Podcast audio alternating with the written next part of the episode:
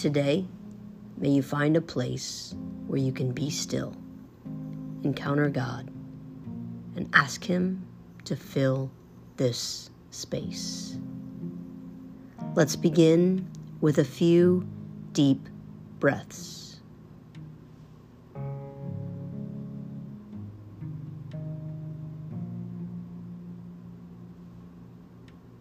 And be quiet before God.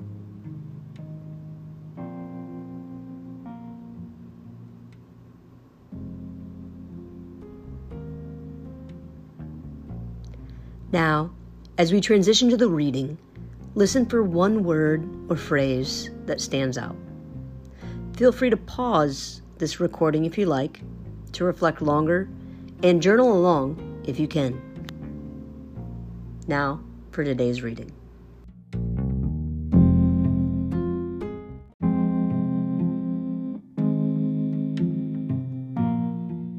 1 Corinthians chapter 14.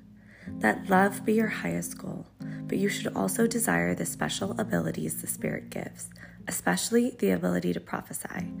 For if you have the ability to speak in tongues, you will be talking only to God, since people won't be able to understand you. You will be speaking by the power of the Spirit, but it will all be mysterious.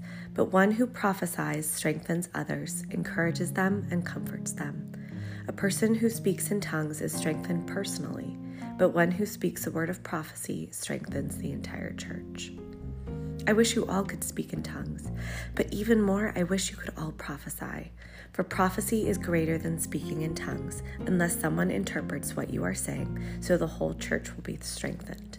Dear brothers and sisters, if I should come to you speaking in an unknown language, how would that help you?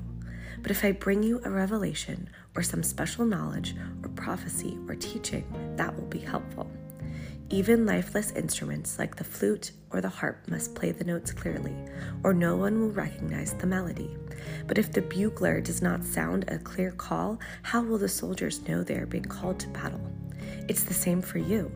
If you speak to people in words they don't understand, how will they know what you are saying? You might as well be talking into an empty space. There are many different languages in the world, and every language has meaning. But if I don't understand a language, I will be a foreigner to someone who speaks it, and the one who speaks it will be a foreigner to me. And the same is true for you. Since you are all so eager to have the special ability the Spirit gives, seek those that will strengthen the whole church. So if anyone who speaks in tongues should pray also for the ability to interpret what has been said. For if I pray in tongues, my spirit is praying, but I don't understand what I am saying. Well, then, what shall I do? I will pray in the Spirit, and I will also pray in words I understand. I will sing in the Spirit, and I will also sing in words I understand. For if you praise God only in the Spirit, how can those who don't understand you praise God along with you? How can they join you in giving thanks when they don't understand what you are saying? You will always be giving thanks very well, but it won't strengthen the people who hear you. I thank God that I speak in tongues more than any of you, but in a church meeting, I would rather speak five understandable words to help others than 10,000 words in an unknown language. Dear brothers and sisters, don't be childish in your understanding of these things. Be innocent as babies when it comes to evil, but be mature in understanding matters of this kind. It is written in the scriptures I will speak to my own people through strange languages and through the lips of foreigners, but even then they will not listen to me, says the Lord. So you see that speaking in tongues is a sign, not for believers, but for unbelievers. Prophecy, however, is for the benefit of believers, not unbelievers. Even so, if unbelievers or people who don't understand these things come into your church meeting and hear everyone speaking in an unknown language, they will think you are crazy. But if you all are prophesying, and unbelievers or people who don't understand these things come into your meeting, they will be convicted of sin and judged by what you say. As they listen, their secret thoughts will be exposed, and they will fall to their knees and worship God, declaring, God is truly here among you. Well, my brothers and sisters, let's summarize.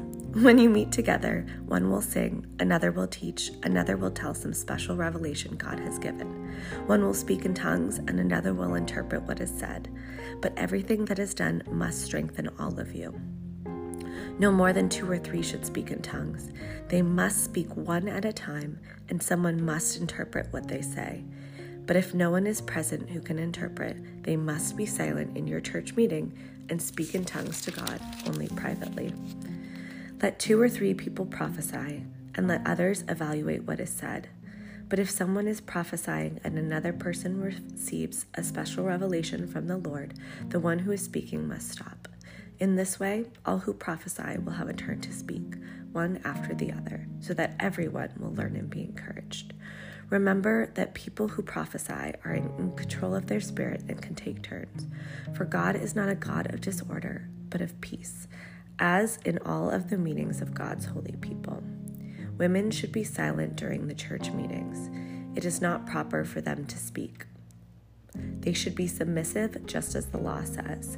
For if they have any questions, they should ask their husbands at home, for it is improper for women to speak in church meetings. Or do you think God's word originated with you, Corinthians? Are you the only ones to whom it was given? If you claim to be a prophet or think you are spiritual, you should recognize that what I'm saying is a command from the Lord Himself. But if you do not recognize this, you yourself will not be recognized. So, my dear brothers and sisters, be eager to prophesy and don't forbid speaking in tongues, but be sure that everything is done properly and in order.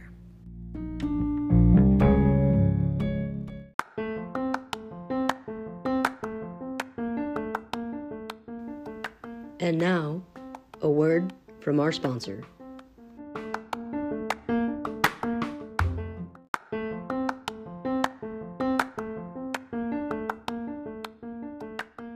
Did you know camel humps can deflate and that they don't actually store water?